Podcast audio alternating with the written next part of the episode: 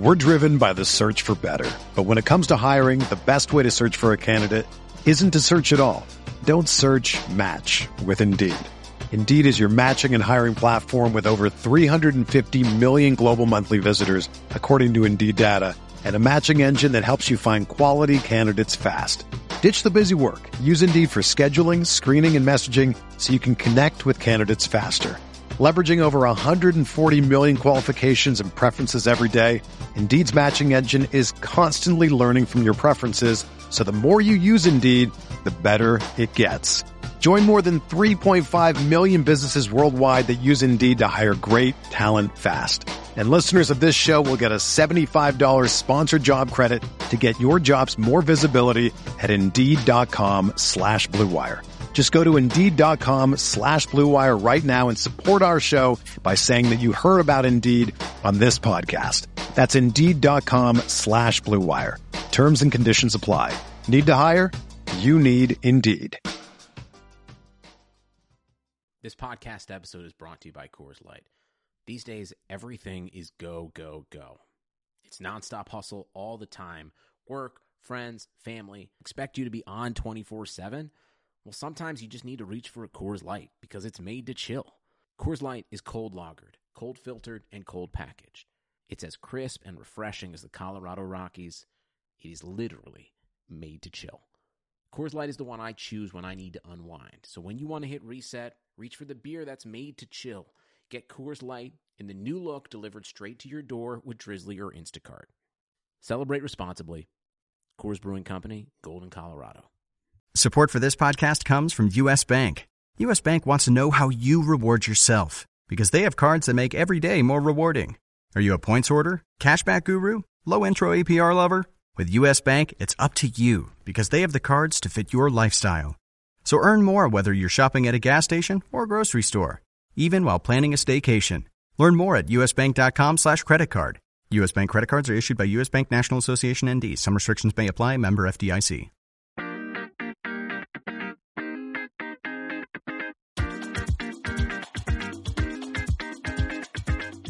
This is the RotoWire Fantasy Football Podcast. Here's your host, John Halpin.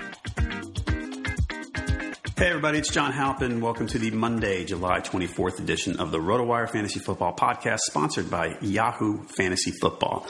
My guest today is Chad Parsons from Under the Helmet. You can find him at uthdynasty.com and you can find him on Twitter at Chad Parsons NFL. Um, we're going to talk today about, we're not going to talk just Dynasty, but we're going to talk about younger guys and their impact in 2017 and in dynasty leagues if you're so inclined to play them like Chad is. Chad, how many dynasty leagues do you play? About 30.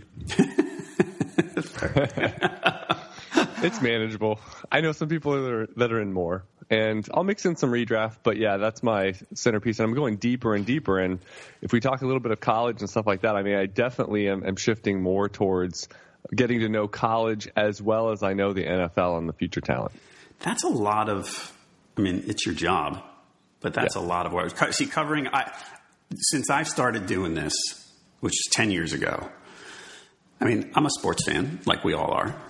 Um, but I basically decided that, you know, as I've gotten older, certain things have to fall by the wayside, and Saturdays have fallen by the wayside for me. I, if I'm going to focus on Sundays so much, I can't I can't do all day Saturday. I totally get that. Yeah, it's hard. Yeah, but Saturdays are like my weekend because basically the NFL kind of stuff until I set lineups and we we react to all the sit starts at first thing in the morning um, before that. But but I don't really start watching the NFL actually until late Sunday night until it's on the um, you know the Game Pass and the the right. condensed games. So so really Saturday is my day. I sometimes just kind of veg out, have have a couple games on and just ah and watch. Yeah. Sounds that's nice. Yeah. relax. So Sunday. So what do you do Sundays? Sunday afternoon. Sundays. Sundays I go dark uh, media once kickoff happens at one o'clock here on the East Coast, and then I wait until about six thirty when the games from one o'clock start coming up. So I just it's a weird feeling of not checking in with my teams, not knowing what's happening at all because I like to watch the games fresh without knowing what happened. So that's sort of my um, you know, I'll, I'll be outside. I'll, I'll be removed from technology for five, six hours. This is, you know, it's weird because last Thursday, Um, guy came on with me, Jim Coventry, is one of the RotoWire uh, football guys. And he said, because I was asking him, I said, how do you follow games? Do you do it on the computer or, uh, or do, do you do it on an app? And I think he was the one who said to me, you know, he said on Sunday, he said, I don't, I don't check my fantasy scores on Sunday during the day. Yeah. And you know, and it's it's me because I get addicted to it, and it's a really bad thing. And I play in a lot fewer leagues than you because I decided I just can't. You know, yeah. I can't root against myself. Um, well, well, I, I made this pact with myself once I started seriously, and now that I run my own site, and I, I mean, I I put everyone else's teams and information for Monday um, ahead of my own. So I don't check my fantasy scores, my lineups. I mean, watching the games, you have a general sense of what players you own a lot and things like that. But I mean, I'm up on Monday until maybe about four in the morning um, because I watch every play of every game. I, I do a recap podcast that's about an hour, um, and then get the preemptive waiver wire, some injury looks, and just kind of giving people a heads up. And until that is done, and sometimes with no bye weeks, it's closer after 4 a.m. On the good side, maybe 2 a.m. And that's that's my moment of if I want to get geeky on Mondays and, and check my team and kind of get back into the, the mode of being an owner. That's when I do it. But I have the evaluator hat on until then. Got it. All right. So we're going to talk. We're going to start and we're going to talk about one guy who's not in the NFL, and after that, yep. everybody's going to be in the NFL. um, people people joke around that that some teams are going to tank for Sam Darnold, right? Yep. Um, Sucks for Sam. Should they? How good is he? Um, I think he's probably closer to the pack than a lot of people are thinking. And, you know, so we're talking Devy right now. When you're drafting college players or, or looking ahead, this is, you know, Devy Dynasty. Um, and there's a lot of different, you can have one player on a team. You can draft, I, I know some leagues where you draft 20 or 30 college players and you're taking bets. And these are lottery bets. Um, first of all, Devy quarterbacks are really risky compared to the other positions. Um, running backs are pretty predictive for for fantasy. And the quarterback landscape, let's not forget, is loaded. I mean, I look at 2017 specifically for, for redraft, and there's 15, 18 type quarterbacks that I'm really comfortable if they're my starter, and I wait and get them. So Darnold is my favorite college prospect at quarterback, but I don't think it's a landslide. And I think that he has some concerns, and let's not forget that I've heard talk that he may even return. So people think thinking he's going to come out in 2017. That's not a lock, and he he may be one of those guys that that comes back for 2017, and he's a part of the 18 class. So the the odds are of getting a, a high quality fantasy option, even if he's the a high first round pick or the 101, are 50 sixty percent. Right. Even in that even in that quote unquote elite zone. So I'm I'm pretty skeptical and I mean tight ends are even a little more predictive of of fantasy wow. looking this far out than quarter quarterbacks. I mean the NFL can't get it right. Yeah. So what chance do we have? I mean, they have droves of scouts, and and this is this changes the landscape of their franchise. So when you when you add the element of time, a lot of things can go wrong when you're evaluating a prospect from college to pro. You know, it's funny. You you, you said how how risky they are, and you know you don't know what the guy's going to be because at this point everybody's pretty sure he's going to be you know talking about the first overall pick. And it actually made me think the, the guy whose name just popped into my head was Christian Hackenberg. That yeah. four years ago, let's say, whatever number of years, that he, he was the golden boy, right? He was he was a he was a lock to be an NFL. You know, holy cow! Penn State got him, and you know, he's going to be a stud. And now we're all now we just laugh at the mention of his name. Go, God, could you imagine if the Jets have to start him this year? That means well, they are sucking for Sam. Well, Jared Goff, he was the number one pick. Where do we feel about him after a year? Carson Wentz, uh, he wasn't even on any the deepest of of Devy leagues. Carson Wentz was undrafted. He was yeah. the number two overall pick, and he looks like the goods. And yeah, Christian Hackenberg was a reach in the second round. A lot of people felt so. It's just it's tough to get it right even at the top of the draft. Blake Bortles. I mean, just it, it's tough. So, I mean, unless he is Andrew Luck, and maybe he will perceive, be perceived that way in eight months. Who knows? All right. Um, everyone, we'd like to thank Yahoo Fantasy Football for sponsoring the RotoWire Fantasy Football podcast. You can sign up now for Yahoo Fantasy Football at rotowire.com slash Yahoo. Um, some contact information before we plow into the information here today. Um, check us out on Twitter. I mentioned already Chad's at Chad Parsons NFL. I'm at jhalpin37. You can also get us at RotoWire. There's lots of player updates at RotoWire NFL, and you can find us on Facebook. Ask us questions there. All right, as I said earlier, we're, we're going to try to balance this with I, I, might bounce back and forth between Dynasty and 2017 information, but it's all it, it, it's going to be all players that could help you this year. Some might help you more longer term than now. Um, Mariota versus Winston. Um, who do you like better now, and who do you like better for the future?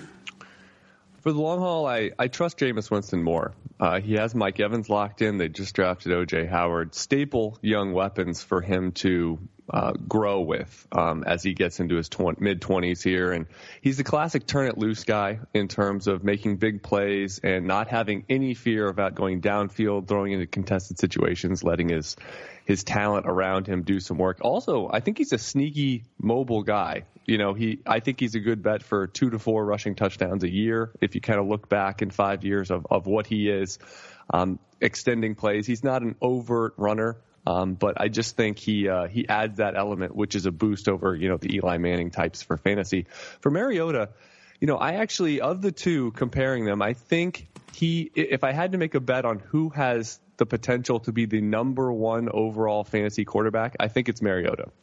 He has more big playability, and I think on a fantasy kind of efficiency level, he's done more with less so far. You kind of look back, and Rishard Matthews was his de facto number one. I mean, you can argue last year he had one of the weakest set of weapons in the NFL. Right. And now he adds Corey Davis. That's a big piece, and I think they're going to continue um, to to work around him. He's been more accurate, a lower interception rate than than Winston. So I think that he, he has more tools. But just when I look out, say, 10 years and say, who's going to be uh, still a staple element, I have more confidence in Jameis Winston, but I do think that if you know somebody finishes and challenges for number one, number two, number three, I don't know if if Winston quite has that upside. I see him more as a mid quarterback one once he gets rolling here in another year or two. Okay. Um, where does the guy who came out the same year. Where does Derek Carr fit into that mix? I think he's probably the best true NFL quarterback of the three. And his weapons, though, are already amongst the best in the NFL with Cooper and Crabtree. But um, I, I think his weapons aren't going to get substantially better over the next few years. He's more of the steady guy. So if I was if if I wanted a guy that's going to be top 10, top 12 every year, which Again, some leagues go deeper, so that has more value. Other ones that just sort of blends into the background. So I think the format would be choosing which of those three is most appealing to you. And one thing I wanted to mention was the the contract situation because Carr just signed a massive deal. And if you look at the landscape, a lot of times these quarterbacks, when they get the big deal, it really they have to be the goods. All of a sudden, the talent around them stops being as dominant. And you have Winston and Mariota comfortably on the rookie deal still, which gives them a window uh, of of building around them for the for the time being. Carr, I, I kind of looked and they're in a tough spot in the next in the next couple years in terms of their their cap. And Crabtree's making decent money. Jared Cook look it looks like a one year type construction, but they're going to need to build through the draft. I think a little more than um, you know we saw DeSean Jackson be added. Um, I think the other two teams are going to have a, a, an easier time with the cap of, of building around their young quarterbacks than Carr. Okay. Um, you mentioned Carson Wentz earlier. Yeah. I feel like people are down on him. And, and it's, it's, only one year. And, and you're, you do not want to get caught in the trap of saying, well, I, I know this guy's going to get better because he's young and he was the number two overall pick. right. But I feel like a lot of people are down on him. And, and you know, there were there were bumps last year. Th- he wasn't as good as he looked early. Would they start three and zero? Oh? And everybody was all fired up that Carson Wentz is the greatest thing ever. And and he, he struggled. Do you do you think he takes baby steps or bigger steps this season? Like, I, I, felt like there was a lot to like, and he's the type of guy that in a redraft league, if I'm let's say if I'm doing the two quarterback stream, if I didn't get one of the better guys, and you know I decided I wanted to go, uh, I mean I don't know, not Andy Dalton as my first, but let's say Jameis or Carr something. I feel like having Wentz as a backup, if I was in the type of league, the call for a backup would be a good thing. Do you like Wentz?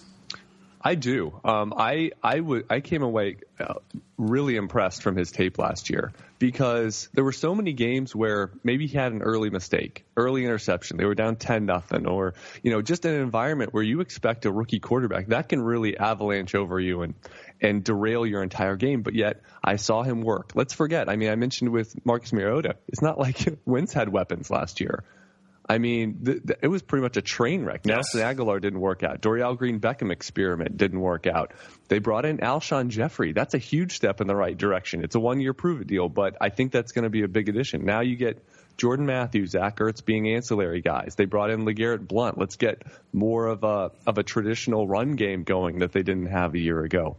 Um, I really like Wentz. You kind of mentioned what his utility is in fantasy, which is man, can I pair him up? You know, maybe with a if you go by committee, you know, a Stafford or or a Prescott or a, a Rivers. I mean, someone like that. And then you get Wentz, who's his ADP is like QB 19, QB 20. I mean, I think he's going to finish higher than that. Um, you know, completed 62% of his passes as a rookie. He didn't look intimidated. He threw a bunch of balls. They put a lot on his plate. I think it was 600 and something passes. And so I think he's the perfect spec play for upside. And and you kind of mentioned it that he's a little beyond what you would want as your starting quarterback. Um, but you pair him with somebody else, maybe in that quarterback eight to fifteen range, and I think he he gives some some QB one flashes. And if Jeffery's right, he gives them that intermediate intermediate to deep threat that they they really didn't have a year ago. And and I think we're going to see growth. All right, one pick before him last year was Jared Goff. Uh, what do we do with this guy? I mean, you don't want him now, but and, and it's so early to say lost cause. But there's there was not he had no help last year. We'll give him that. But but did, were there were there signs? Was there anything? I mean, it didn't look on the surface to me like there was much to like. And you, you watched him last year. You went, oh my god, I can't believe they picked this guy first. Did, right? Is there, yeah. is there hope here? Um, I would say yes. So here's my argument for Jared Goff. Now, not really from a redraft sense. I would be thinking, you know, if you if it's a super flex or start two quarterback kind of dynasty league, I think he's a tremendous bet in that in that regard. And let's remember, it pretty much can't be worse. So the entire front office, the coaching staff, I mean, this is a complete redo effort for the Rams. And so they threw Goff into that situation. Their best receiver was Kenny Britt, who had the quietest thousand yard season you will ever not know about last year on a horrible team. Oh. He's gone. Tavon Austin is there. They brought in Robert Woods. I don't think that's going to be a tremendous big effect. They brought in a bunch of later wide receivers of the rookie crop. See if that helps. But I just think there's a lot there. They have Todd Gurley. Um, again, there's just was shrapnel going all over the place with this team. So nothing went right you got Todd Gurley, who is now considered uh, on the Trent Richardson path. you know, the dialogue a lot of people will use. I think they've misused Tavon Austin. I think he has a lot more pure receiver upside than they've let him do with their schemes. So he's a key component of a former top 10 pick. So Goff, I just kind of think you have to say, let's see what he has. You can't write him off. And honestly, from a big picture sense, I'm a little more concerned about Blake Bortles um, of two, you know, recently high guys that are um, you know, not on a positive track. Um, but for Goff, I think you have to just say we've seen quarterbacks get shell shocked by just going into a situation where they're getting beat up, and he's a rhythm kind of guy. He reminds me in a little bit uh, a way of, of a Sam Bradford, where you need him getting the ball out quickly. Um, he can be accurate, short to intermediate, and that's sort of what he is. And it just got off the rails so quickly for him last year. So not really, again, you're not really taking a shot on him in the top 20, 25 quarterbacks this year or anything. Right. But I think, I think they get a long leash as the number one overall pick. So it, it's really early to say he's done. Okay. Um, last one on quarterbacks. The rookies. Who's your favorite of the rookies? Um, Watson would be my first guy. Trubisky second, Mahomes third. Um, in terms of the timetable for snaps, you got people saying Mahomes. You know, I see him being picked in redraft, and I don't understand I don't because Alex Smith is. I mean, he's going to get them to eight, nine wins, maybe ten wins. I mean, they're going to be competitive. Now, I don't think they can go anywhere in the playoffs, but unless they and Mahomes is such a, a project I feel. But yet I sit and go, how many times does a number 10 pick Uh, are they on the sidelines for a true redshirt season? Right. So I, I really have conflicting feelings about Mahomes, but I do feel like he has the most upside, yet the weapons stink. So I will pick Watson for for kind of the shorter term, maybe this year and next year, just because you look at he has two first round picks at wide receiver. He has a functional offense, running game, kind of a complete package with the defense yep. that he can kind of step in and and do his thing. Where I don't know if he gets into the top 12 for fantasy or anything like that, but I think he can be a functional starter Trubisky has a little more ways to go. If Kevin White is is healthy, I think that helps him. But there's a little more work to do, I think, in Chicago, and then Mahomes just needs more work. So I'll go with Watson. I agree with you about the Chiefs. That's a weird spot to to get a guy like that who's not a who's who's probably not a polished finished product because right. it's hard to envision a scenario this season. They just turn the keys over. It's time to put him in because when you're, you know, you're five and four or seven and five or yeah, right. I don't know how you just do pulling that trigger and going to the complete unknown when Alex Smith is sort of that. Hey, he'll he'll keep you in it. Right. Yeah, I don't know. And then if it doesn't work out, you know, he loses two games and he throws five interceptions, then everybody freaks out at you. And NFL or you coaches, miss the playoffs know, because of that. Right. And they're not NFL coaches are so conservative they don't want to open up situations like that generally. Yeah, so maybe it is a red shirt. Again, I that's what that's I weird. think should happen. And Alex Smith, though, the contract kind of says that they're going to turn it over in 2018, probably to Mahomes. Yeah. So all right, everybody, we want to thank our friends at Yahoo Fantasy Football for sponsoring the RotoWire Fantasy Football podcast. With Yahoo Fantasy Football, there are endless ways to feel the wins each week, whether it's a winning waiver claim, a winning piece of smack talk, or actually winning on the field. It's football in its funnest, best form, but there's no such thing as excessive celebration. Yahoo Fantasy Football is free to play and easy to use on a desktop or on mobile with the Yahoo Fantasy Sports app, which, as we talked about, Chad does not follow on Sunday afternoons, but I'm sure he'll check on Mondays. Uh, sign up today at rotowire.com slash Yahoo and download the Yahoo Fantasy Sports app, which has been rated rated number one by the Fantasy Sports Trade Association for three years in a row. The Yahoo Fantasy App Messenger allows for all the witty banter and smack talk your league can muster. The app is just as extensive as the desktop experience. It lets you draft, trade, and comb waiver options right on your phone, uh, even when Pat Mahomes gets the call in week 10, probably, I think. It gives you in depth player and matchup analysis to help you fine tune your roster each and every week. Switch your league to Yahoo where you can manage your league dues for free. Sign up today for Yahoo Fantasy Football at rotowire.com slash Yahoo. That's rotowire.com slash Yahoo. Yahoo Fantasy Football. Feel the wins.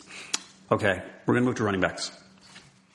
And this is the guy I feel like I talk about every every time I'm in, behind a microphone right now.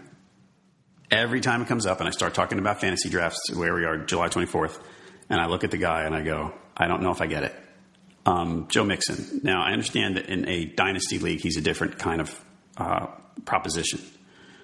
But I think in redrafts, I, I, and I'm starting to soften on this, Chad. I know I'm talking a lot, and I'll let you talk about him in a minute. I'm starting to soften on Joe Mixon because I look at him saying it's not like people are picking him in the first round and expecting him to get 1,200 rushing yards. But as the 15th running back off board, I mean, I, I see risk. And in my early rounds right now, middle of the third, I see lots of risk here. Um, but what? Tell me what your take is on Joe Mixon and how soon you think he will make a big fantasy impact. Oh, I think it could be very soon. Um, I've been on Mixon since January. I mean, since we go in depth with the draft process. I mean, by the time we get to July, August, it seems like these players are veterans already, just because we've done so much work on them um, throughout the whole process. But he really. I mean, some people throw around, you know, the Le'Veon Bell or David Johnson comparisons, but he really is in that zone of, of a prospect, of someone who could be a true two way player, someone who could be a high leverage passing target I mean, he's a round one NFL talent that I mean, the Bengals obviously think so. They took him in round two when apparently high 20s of NFL teams didn't even have him on their board.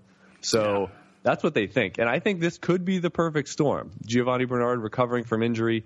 Jeremy Hill, you know, kind of a doghouse situation, not likely in their plans after this year with, from a contract situation. So that means I mean, let's bring in a, a, a workhorse because it's been kind of off the rails for the Bengals run game from what they were when they had the Hill, Bernard, um, tandem going Right. a while ago. So Not I that long look- ago, really. Yeah, it was a couple short years, and we kind of forget that. I mean, that's where they were, and they were churning along. And now it seems, you know, both guys have kind of have holes in their game, so they went back and let's get a true workhorse. Well, I, I I'm bullish. You know, the third round zone I'm fine with, and we actually did a football guys mock where I was kind of planning on Mixon, and he went in the second round. That's where I have issues. I mean, he was off the board in the top. I want to say 12 running backs, and I, so uh, too rich for me. And I kind of think in the in the first couple rounds, you want unquestioned lead backs, guys that I'm not buying a committee. This is a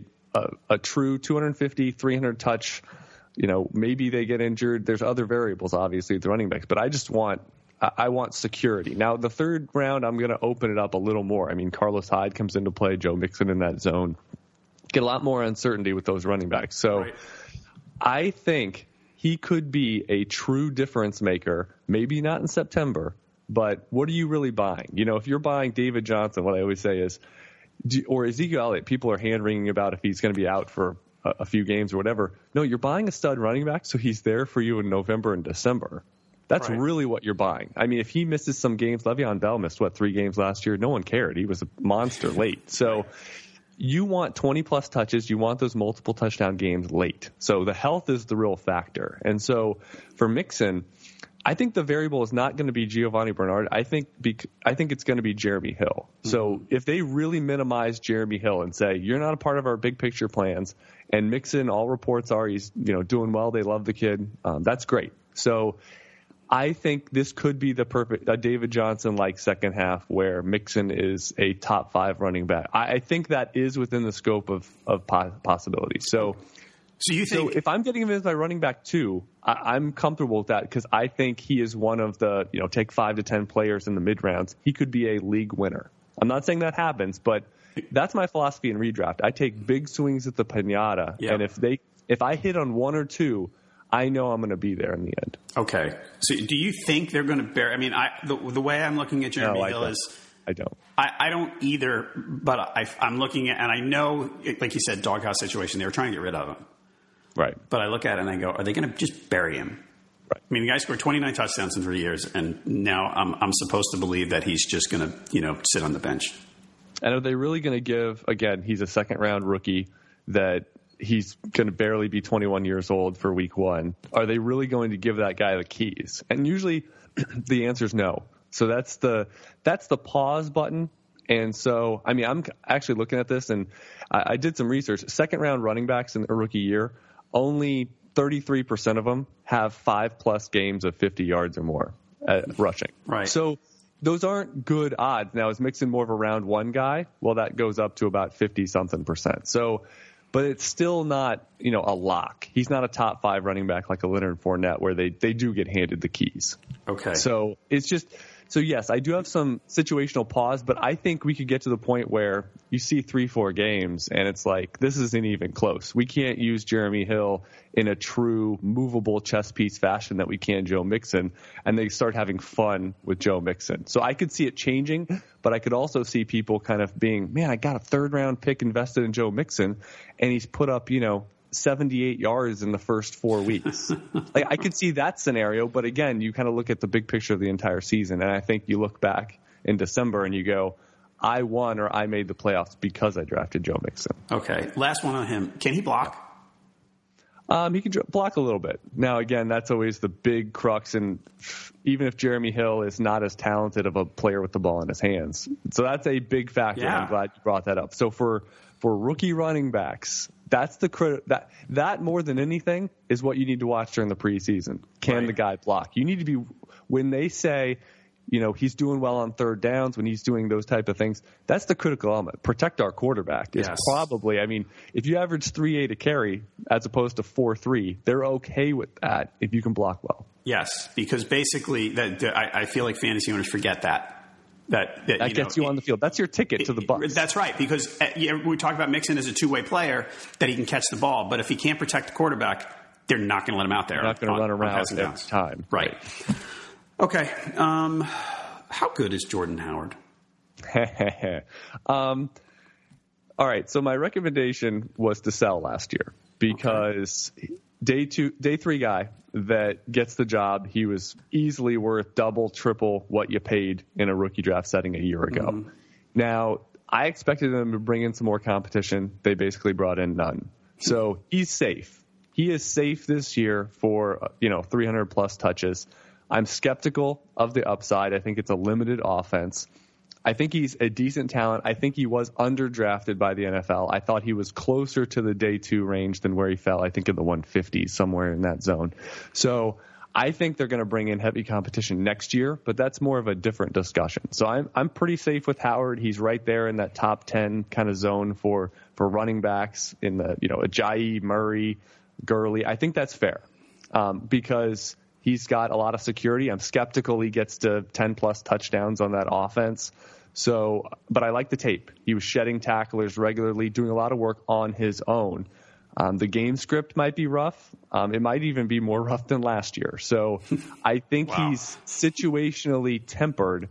And uh, so I, I'm skeptical of the upside, but I think you're, you're right in saying I'm buying a guy with a floor that's a mid running back too. Okay. Um, oh, so the guys you mentioned, let's say the younger guys you mentioned, Yep. In a dynasty league. Yep. I'm looking at second and third round, second, third year guys here. And I'm looking at, forget Zeke, um, Gordon, Ajayi, Freeman, or Howard. oh, like Melvin best? Gordon. Okay. That's not even that's not even close. Is who's second? Uh, what were the other ones? Ajayi, uh, Freeman, Howard. Um, they're all, I actually looked at my rankings. They're all in the same tier. And see, what's funny is Howard's the youngest, but I think he is the most tenuous on having a big role over the next one to two years.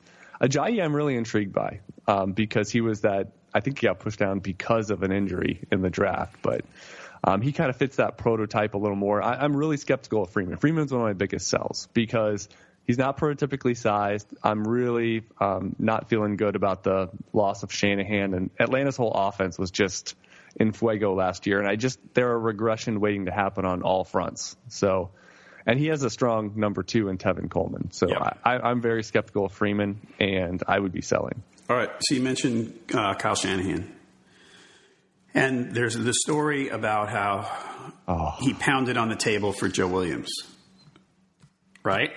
That, mm-hmm. What did they pick him? Fourth round? Yeah. And, and you pound on the table and, and you look there and you say, well, on the surface, you would think they really didn't bring in much competition for Carlos Hyde. But you worry about Carlos Hyde because of his injury history. He's a nice back when yep. he, he's productive, but but he's you, you, you, feel like you can't trust him. Um, they also brought in Tim Hightower, which not a dynasty guy, but he's short term wise. Hmm, I think you like him. I love him. You love him. So you, do, yes. do, you tell me tell me about quick about all three of them? Where are you? I mean, sure. Carlos Hyde in a redraft in round. looking at ADP. Carlos Hyde is actually right round behind three, four. Mixon, right? Yeah. Yeah, round three, round four. Yep. I, I like Hyde in that range, um, especially if I get him as my running back three. If you're kind of going running back heavy early, I, I, that to me is again you're trying to get a guy that if you get it right in you know you get the lead back and Hyde is the most talented there of the Shanahan offense, I think at the end of the year you're going to be very happy. So that to me is a very um, uh, expected bet. You know, if you can if you can get that's the sort of bet you should be making that range. You shouldn't be making the Christian McCaffrey bet, for example. you know, or here, here, I agree. So so I, those, that's the opposite kind of investment. So and Tim Hightower, he was off the grid for what, a couple years. It felt like he was gone forever. And then he comes back, resurfaces, and he was taking, legitimately taking touches from Mark Ingram. Yep. And, and being the lead back and saying, go sit over there, former first round pick. I got this. like he, he is the ultimate NFL veteran, steady running back where he's going to come in, th- three way player, run, catch, block. And, you know, he may never average five yards a carry. He may not be dynamic, but you know he does every single thing well. And what I always say about all these Joe Williams lovers, you're saying, oh, Williams is going to come in and take Carlos Hyde's job. You need to be worried about Tim Hightower first. You need to be worried about getting the number two job. That's going to be a tall task for you. And Joe Williams, I see these people in, in rookie drafts taking him, Joe Williams in the mid second round, and I, it, it's hilarious to me. The profile is horrific, and everyone's using this pound the table storyline to make that the most important thing on It's a, earth. it's a good story. I, I get it. I mean, I understand what you're saying. three Real real life goes beyond the story here. He's a day three running back. Right. His BMI is 29, which is suboptimal. He's 210 pounds. He's going to be 24 years old when he takes his first meaningful snap in the NFL. He was a, a, a know nothing recruit. I mean, this whole profile is a house of cards. He wasn't even that productive.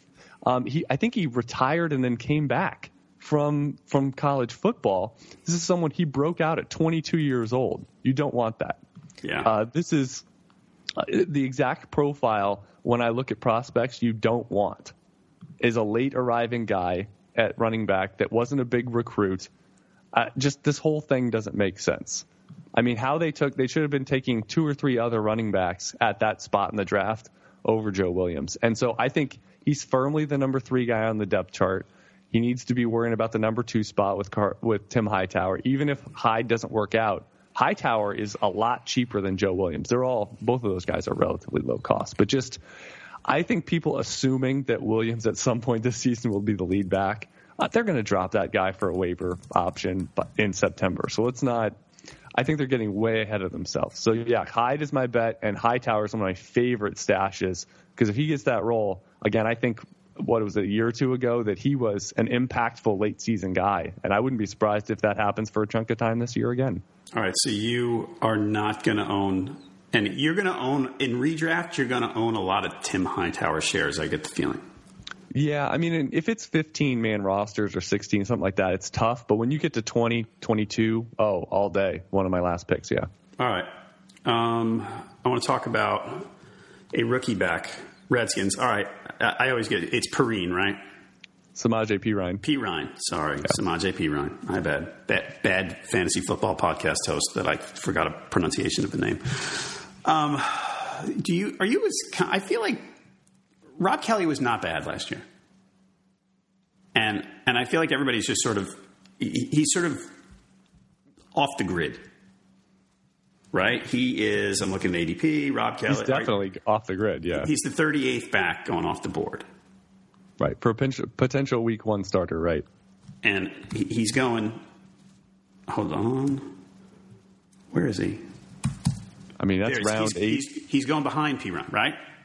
After Yep. in ADP, he's going behind. Is that is that right to you? I think so. Yeah, that's right. And the biggest problem I have with Perine, again, I like Perine. I mean, you rewind to January, he was one of my favorite running backs. He still is a player I like. Now, what happened is he fell. He fell in the draft. I mean, I thought he was a, a top 75 kind of pick all day. Well, the NFL didn't think so. Um, I, I wonder if he's going to be a limited two down player and he's not overly dynamic. So that those are some elements going against him. That's probably the reason he didn't go as highly as you know a lot of people expected. But he, I think he's over. I think he's properly valued. Um, I actually looked though, but I mean neck to neck with Danny Woodhead, that's insane. Um, Woodhead should be 15 spots higher um, in positional ADP. Right. So that's that's a glaring misstep. I mean Forte as well, Jonathan Stewart. I would take all those guys over Perine. Um, but uh, I, I do think he's going to take over this job. Um, Kelley, I think, is just one of those depth NFL backs. I don't have a lot of faith in him. So I wouldn't be surprised if Perine by, say, mid October is getting more carries. And I still am quizzical about the Matt Jones thing. I mean, he was productive. That when you look at what happened with him in Washington, I mean, he, he was basically productive until the day that he never played again. Right. like, Well, he's fumbling. um, right? Didn't he fumble? he, he was fumbling, yes, um, and we've seen that derail some backs. But in terms of, I mean, he to me he ran circles around um, Rob Kelley just in terms of what he offers as a starting running back. So it was almost like we talked about that earlier. You know, can you be a steady guy? And Rob Kelley was steadier in terms of the fumbles and just don't do anything to mess up what we're trying to do in the pass game, and that ended up getting him the job uh, over the course of last year over Matt Jones. So that just goes to show you sort of the disconnect maybe between fantasy and between actual NFL managing of games and players. So for Perine, uh, it's in, if you've seen some rookie drafts though, it's insane how high he's going. Yeah. and I can't promote him. He's going in the top ten a lot. And when you say the the biggest danger of a round one rookie pick is when you take a guy that was say like a day three pick and you're pushing him up because of situation. That's the worst investment you can possibly make. And I like Perine. I just think you're taking it out any potential profit by taking him that high, and Kareem Hunt's another one. So for for redraft, I'm fine. We're talking about him, you know, in the 30s. Um, there are a few running backs I would easily take ahead of him in that round seven, eight, nine range. But I think that's where he fits, and I do think he should go ahead of Rob Kelley. But but now, so, you, you're down here, and he's I'm looking at him, and he's RB 34 on ADP, right? Like you said, ahead of Woodhead, which is pretty funny. But so he's he's sitting here that we think he is going to take the early round. He's going to take over ahead of Kelley for the early round carries at some point, and he is going to give way to Chris Thompson on third downs. Every time, probably. So, so yeah. there is, I mean, that's limited. That that really, I hate that when you when because what do you want? You want touchdowns or catches? Those are really the high leverage situations, and Perine, I mean, I don't know. I, I think Washington's going to take a step back on offense, so I don't know how many point blank touchdowns he's going to get a crack at. Five, six. Right. I mean, so he's more of a, if he gets the job, he'll be a running back too. So I don't know if he has sort of enough. But on the flip side, I mean, I think Danny Woodhead's going to be top 12. Like, so let's right. in PPR. So, so that's the, what I'm looking for of taking a, a shot later with running backs. I want a guy that can be top 12, top 15, top 18. And I don't know if Perine has that much juice. So that's a concern. He gets snipped away. Well, the one thing Chris Thompson do does is catch passes. Absolutely. You know, and, and so so he needs goal line. Perine needs 20 carries a game. But we've also seen some empty um, performances where guys are getting 15, 18, 20 touches, and they're all between the 20s. They don't have a touchdown. They have one catch. Those could be stat lines we see for Perine, and it really doesn't mean a lot for fantasy. All right. Any rookie running backs that, that we haven't talked about that you want to plug? I'll make a I'll make a pitch for James Conner. Uh, talk about a high leverage late guy. Um, he's by far the second most talented guy on that thin depth chart. He has a three down profile. Le'Veon Bell has two risk factors: suspension and injury. So any game Bell misses, I think Conner is going to be an RB one projection, and he's outside the top 50. Um, I didn't check the the latest ADP um, we're using. But look at that, it's running back 68. right. I mean, you can get him basically with your last pick type type thing, and so he could be a league winner. I'm looking for a guy that if uh, tell the story. If one thing happens, if Le'Veon Bell is out of the lineup, James Conner, it, you know, can be a league winner um, or a matchup winner that week. So he's the perfect guy that if you draft them, you got to hold them. You, so it it can't be the the shallowest of rosters where you're going to just be churning and burning every week on the waiver wire, and James Conner's going to burn a hole in your pocket in September. So, but he's that you know Rolodex guy that clear cut path to being you know 20 plus touches and, and on a great offense. Okay, let's jump to wide receivers. Um, so three rookies in the top ten, and nobody wants anything to do with them in redraft. Who's is there a rookie wide receiver for 2017 that you'd like? Not really. I mean, I could see the scenario with Corey Davis. You know, if Eric Decker isn't right, or he, he's a quickly eroding player, um, I, I, like Davis's situation to potentially be the number one. But with wide receiver, I mean, you either got to be the number one or you got to be a number two on a really strong offense. Right. And so for Corey Davis, I love him long term. He's near bulletproof, but I just think that none of these rookie wide receivers, and it's pretty deep field. So you really pick your spots. I mean, you can get guys like, I mean, the mid rounds or later rounds, Marvin Jones, for example, he could easily be the number one, kind of an established guy. So I think there's plenty of directions to go later where you just don't need to go rookie wide receiver. And I think this is the perfect year to execute that strategy. Okay. Um, yeah, I don't want. I mean, basically, I was going to ask you long term, but Corey Davis is the guy, and I think I agree. So that's good. Yep. Um, what do we dynasty wise? What do you do with Martavis Bryant? Sell guy, Mortimer, sell. Really? I mean, he's a yeah. huge risk. I mean, when you watch him, he's just phenomenal. You know how risky he is, though? I know. Is that even when he was conditionally reinstated, he didn't even get that Josh Gordon or, you know, we've seen other guys kind of bump back near what their previous value was. No one is touching Bryant. I have him in one league, got him in a trade a few years ago, and I cannot sell him for something tangible. So my only hope, my only hope is his conditional reinstatement stands. He actually gets back to the field, but all uh, all data d- digging people have done is that suspensions, these sort of you know off the field concerns, they crop back up, and right. you typically don't stay on the field for long. So he, and let's let's say this: is he ever going to be the number one over Antonio Brown? Ever? No. No. So you're really trying to shoot the needle on what his upside could be. And Juju Smith Schuster was brought in. I don't think that's a coincidence.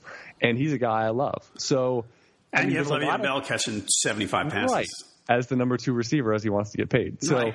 th- so I think this is a situation where if you have him, I mean, I wouldn't touch him in, in redraft. I think he's you're taking on all the risk. Conditional reinstatement. Let's say that one more time. This isn't full. This isn't guaranteed. This is this is almost telling yourself, yeah, on Friday night, yeah, you can go out with your friends conditionally, and it's Monday, right? I mean, there's a lot of ground to cover, uh, and to be a, a good soldier, you know, and, and be on the right path to get to go out with your friends on Friday night. So. All right, all right. So no, no go on Martavis Bryant. Okay. No. Uh, Ottoneu Fantasy Football lets you build your fantasy football dynasty like an NFL GM. It's better fantasy football, auction based, deep rosters, and college players in the player pool like Sam Darnold, who might or might not be good. Stash college prospects for the future, trade for superstars to make a championship push, and develop a team over multiple seasons. We are right up Chad's alley here. Play against the best fantasy football competition on the internet. It's Ottoneu Fantasy Football, O T T O N E U, OttoneuFootball.com. Um, let's continue with wide receivers. Corey Coleman I feel like the bloom has come off the rose very quickly on Corey Coleman. That, yep. I, you know, there were Steve Smith comparisons when he got drafted. And now everybody's going, eh, you know, hurt, whatever, blah, no quarterback, whatever. Are we, are we out on Corey Coleman? I mean, you don't give up. We're not giving up on anybody yet, but are, is the trend line, is, is the arrow pointing down on Corey Coleman? I'm not touching him for 2017. Um, I think the Kenny Britt signing is big.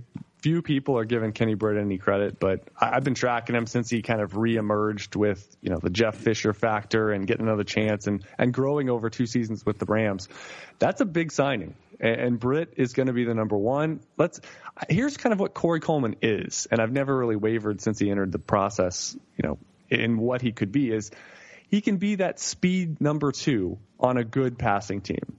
Now, he, he, he needs a number one, right. and that's not really what the Browns are. I mean, they're searching for a quarterback. I think Brock Osweiler is going to be a little better than people are expecting, but I don't expect this is going to be a run team. Crowell is kind of the piece you want of that of that offense. So Coleman, again, he's more of a longer term play, and I, this year, I mean, he's around what wide receiver 45 or so. That's that's too rich for right. a number two guy. The guy that when are you going to be comfortable putting him in your head-to-head lineups?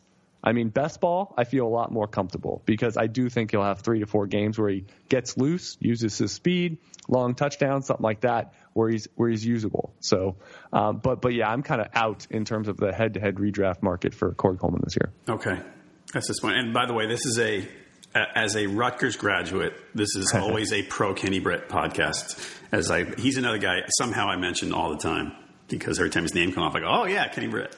he's still. I mean, people people think he's like 35 years old because he came in so young. He was what? He's missed a lot of time, and just yeah, he's still around. He's like 29 now. Yep, love it. Um, all right, let's go to the Bears. You mentioned Kevin White earlier. Um, lots of injury. I mean, he came. He was a really high draft pick. Number seven. Number seven.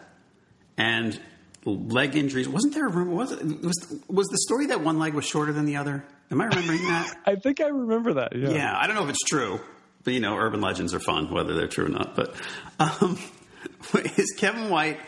Is it, he looks to me like someone I would like to throw a dart at late in the redraft league, right? Yes, he's one of my. He's like my Danny Woodhead, you know, or my Tim Hightower. He, if I was to make five or six guys that are my redraft guys this year, Te- Kevin White's one of them. I mean, he's wide receiver sixty. Yeah, he as the number seven pick. The only thing that stands in his way is health. He's going to get every opportunity to be the lead receiver. Cameron Meredith, I think, is there in case of emergency break glass and it was last year. They forced him into that, so, but I don't think he's going to be in their plan. So Meredith, I, am very, um, you know, selling, and, and, then and then Kevin White again. If he's right, I, I just kind of think this is the perfect combination. People are throwing water on him because he played what four games last year, something like that. Right. He got a lot of targets every week. He looked better, and a guy that missed his rookie season.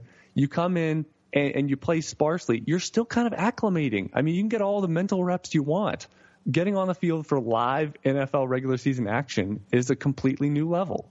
And so I give him every tiebreaker, and we don't know what he is yet. Right. So we, we don't have tape on, enough tape on him to say Right. he's not good. He can't do it. Right. He's an incomplete grade, is what I kind of say. I, he's not proved a success or a failure yet. But I do know this he'll get a lot of chances, and he may wash out because of injury. And it may be, you know, one more year or maybe two more years, and that's it. You know, if injury continues to derail him, and he, he's not the same physically, so that probably starts the conversation. But you got to, he is the play. And again, I, I don't know if the top receiver finishes any higher than, say, wide receiver 24 in that Bears offense Right. that's going to be rather limited, but he's the bet. You know, Meredith to me is not the bet. If one guy finishes in the top 30 of the two, I think it's Kevin White. So, so he's my bet, and it's not all that close because Meredith is going at wide receiver 42. That's a that's a Grand Canyon size difference of costs. Right. All right. Yeah. I mean, I, I don't I don't like investing in in guys with injury histories like this, but this, there's not really an investment to be made. Well, you look in that zone, you say who can be the number one wide receiver for their team? Right. Robert Woods. I'm sorry, you don't really count, but Right. uh, I mean, could it be Perriman, Kevin White? I mean, those are sort of my favorites in that zone. Tavon Austin. Right. I mean, there's very few. I'm with you. Okay, a guy a few spots above Kevin White, um, Josh Doctson. I want to talk about. We, we talked about the the wide receivers in this year's first round that nobody wants, and we got two wide receivers in, from last year's first round that nobody wants. um, Josh Doctson is going to get his chance now, right? Well, we think so. We think so. I mean, it sounds like Crowder might play outside. That doesn't Some- sound right. Some outside. some inside. I, I saw someone. I, it was a blurb somewhere last night that said, "In two wide sets he'll play outside, and then in three wide sets he'll play the slot." I don't believe it. Okay. Um, Josh Doctson. I mean, that, that was a big investment to, to for them to write him off. It seems like he's going to get his chance. Do you think he could do anything with that chance? Well, the name we haven't mentioned yet, which is actually more concerning for me, is Terrell Pryor. Yeah. That this is a guy. I mean, people keep throwing the well. He's a, he's older. He's a converted player. I watched every target last year. If I was transported from another planet and you just showed me all the wide receiver tapes, you know, back to back of all their targets, I would say Pryor's a top 10 to 15 NFL wide receiver. Yeah. You would never know. This guy has enviable traits. He moves so well for his size. And he got he got signed with Washington. It's on a prove it deal. He's highly motivated. He gets a, a better quarterback than he's ever had. I mean, I think Pryor is a big time hindrance to Doctson because let's go back to the formula. You want a number one receiver or you want a number two on a really good offense. And Crowder's not going to go away. Jordan Reed's not going away. So I don't know if they can really fuel both of of Doctson and Pryor. So for me, the key player is is Pryor. And so for Doctson, I mean, I like the player. I like the player plenty, and a first round pick's going to get more opportunities. But I just think Pryor's too good to kind of sit on the bench or get 35 snaps a game. So I just, to me, that's the key question: is can this be a, a, a big time passing offense that kind of fuels? There's going to be a giant disappointment of the names I just mentioned, fantasy wise, this year.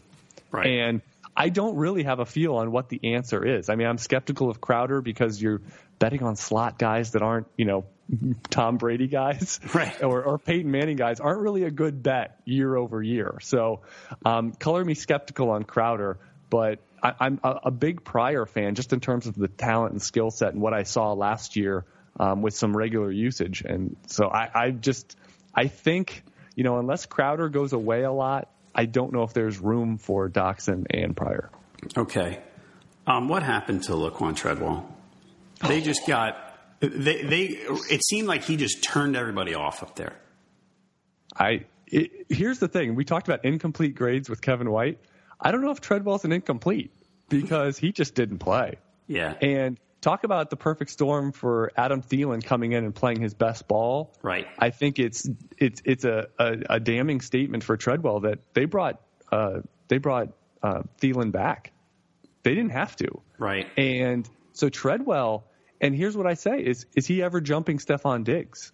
No. So let's start there. If the answer is no, that caps is stealing tremendously on his current situation. Then you say Adam Thielen. he's the almost the Tim Hightower type, right? Scrappy. He's going to do everything right. He made some big time highlight plays. He's not going away. So that hurts Treadwell as well. So he's he's behind again. And this was a player I didn't even like coming out. So I, I, thought that was a bit of an overdraft on him. He averaged something like 11 yards per catch in his college career. Right. I mean, I think he's being propped up because people, he was the golden boy back when he was a incoming freshman, you know, and just, oh, Treadwell's the next great wide receiver. He's never been that, yeah. ever. And then he was a first round pick and everyone resets. Oh, he's great again. And I just, he's on an offense that it's tremendously capped. I have ceiling questions about Stefon Diggs let's not even advance to Thielen and Treadwell. So for Treadwell, I mean, I've been out, but I think the argument becomes easier and easier. I mean, he just didn't play. Yeah. And it's not because he was hurt. So that means something. He was the number four. He's running as the running. He was sitting, standing as the number four most of the season. So I, I just I don't know how you can invest in an offense. And they drafted Dalvin Cook as well. I mean, there are more mouths to feed, and it's it's not a high level offense throwing the ball. All right. Um, let's go to tight ends. You had three three rookies in the first round, right? Um, do you? What do you think of them for the end? The three rookies were OJ Howard, Evan Engram, and David Njoku for the Browns. Do you like any of them for this year? Not really. Right. Um, I think what you want out of a of a rookie tight end, you want to see some flashes. You want to see a, a few games, you know, a few touchdowns, what they could be. I think the situations, Howard, he's going to be at best what the number three option. Cameron Brate is good, yeah. so I don't think they're going to just go away from him on a on a one year deal um, as they transition. So even as a pro ready guy, Howard really capped. Evan Engram, I mean, they have a lot of mouths in it with the Giants, they do. so that is blocked as well. Even if he is the starter in name um, for tight end. So, so I don't like him. David Njoku actually, opportunity wise, may have the most juice for this year. And for the long term, um, I'm actually like Howard the least of the three. So really? that's yes, and that's a very I know not controversial, but very uncommon view. Um, David Njoku and Evan Engram are so metrically rare, and I'm not saying Howard's going to miss. Um, round one tight ends don't miss. Ask Brandon Pettigrew fantasy owners. That's the worst case I always say is, is Brandon Pettigrew.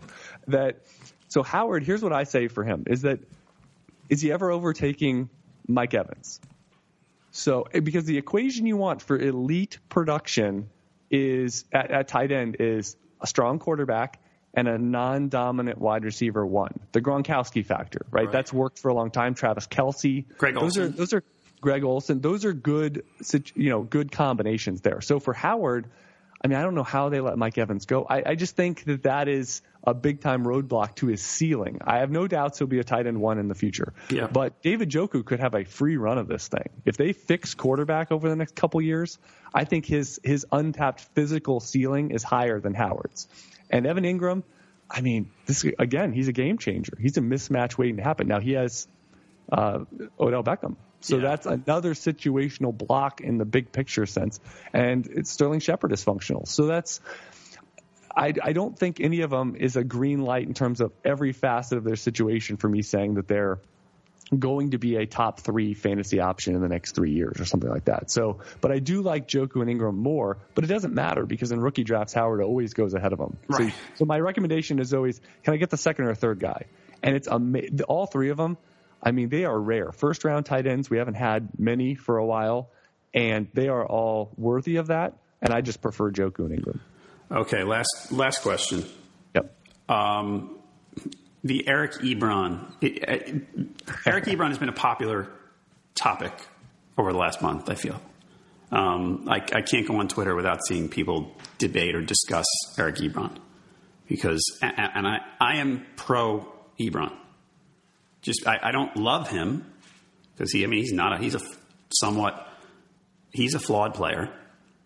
To the to the thing you just posed, there's not a dominant one there. His catches, yards have progressed in each of his three seasons. Um, last year, on a per game, he was close to you know he, he was if you extrapolate, he was he was 75 reception pace um, I, I, as a, I have him seventh at tight end. How much do you like Eric Ebron? Uh, no more than you. Okay. So I'll, I'll say that. I, I think he's a pretty safe bet to fit in that, say, tight end 8 to 12 range. So I think it's fair where he's going. I think he's in that 10 to 15 range of ADP. And, it, and let's face it, you get outside of, I mean, I'll even include Olsen and Reed. So you have, you know, Gronkowski, Kelce, Reed, Olsen. I mean, I think it'd be surprising if those guys didn't finish in the top six. Right. So you have, so there's not a lot of room at the top, I would say, to truly get there. Martellus Bennett's pretty intriguing, but it's it's kind of wide open after that. It's the Wild West. So I wouldn't be surprised if he finishes as high as what you just said, you know, six, seven, sort of in that zone. I think there's five or six guys that could finish there. Okay. And and and I think the floor is pretty high because 85 targets a year ago, and what's their wide receiver situation? I mean, Boldin. Uh, I mean, I Nah, guess no he Boldin. could end up being back, but probably not. Right. um, but Golden Tate, I mean, more of an ancillary guy. Marvin Jones, hot and then completely cold for Right. the end of the season. So it's not. It, it's an ideal situation for running backs and tight ends to thrive in that offense, and that's where they. I mean, wide. Uh, sorry, running backs have been where where they've been sort of the most valuable uh, from a fantasy sense for a while. So I feel like Ebron is that he's a high floor. I'm very skeptical of the ceiling though, and know what you're buying because he's not a big touchdown guy. He's not a physical guy. You know, he's more of a. It's interesting. He, I, I view him as a seam stretcher, yet they don't really use him that way. The Right. number of times he has ama- uh, as much imagination with his routes as Jason Witten, because Jason Witten runs what eight yards and turns around, eight yards, and he either takes three steps to the right or three steps to the left, and they still can't cover him because he pushes off now. Uh, but uh, for Ebron, I feel like they ran him a lot on these like speed at three yard outs. And hopefully he can turn up the sideline. Like that was almost like it seemed like half of his receptions came on that kind of variety. So I don't know. I think he's just they've been slow playing him along, whether that's reasoning on his side or just how they're using him in the offense. But I don't think, you know, these big plays that we sporadically saw at North Carolina are coming for the, his NFL game. So you're buying him based on targets. I don't think he's potentially an eight to 10 touchdown guy. Like, I just, I think he's going to be okay. And you're going to, it's going to be volume infused. But I, I would be surprised if he doesn't finish in the top 12. All right. Yeah. Um, um, he's he's going to be on a bunch of my teams. I have a feeling, even with some of the hype that's going on. He's pretty late. I mean, if you can get him in around 10, 11, 12, I mean, Yeah. I, I would rather have him over Cook and Witten and, I mean, almost anybody in that range. Right. I, I just, but I wonder in on August twentieth where that ADP is going to be Yeah. because I think it's going to change.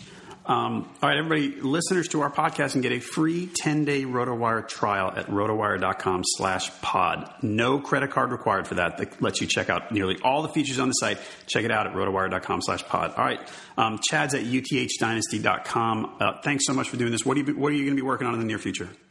Uh, we do more than 200 premium podcasts annually. I'm on every single one of them.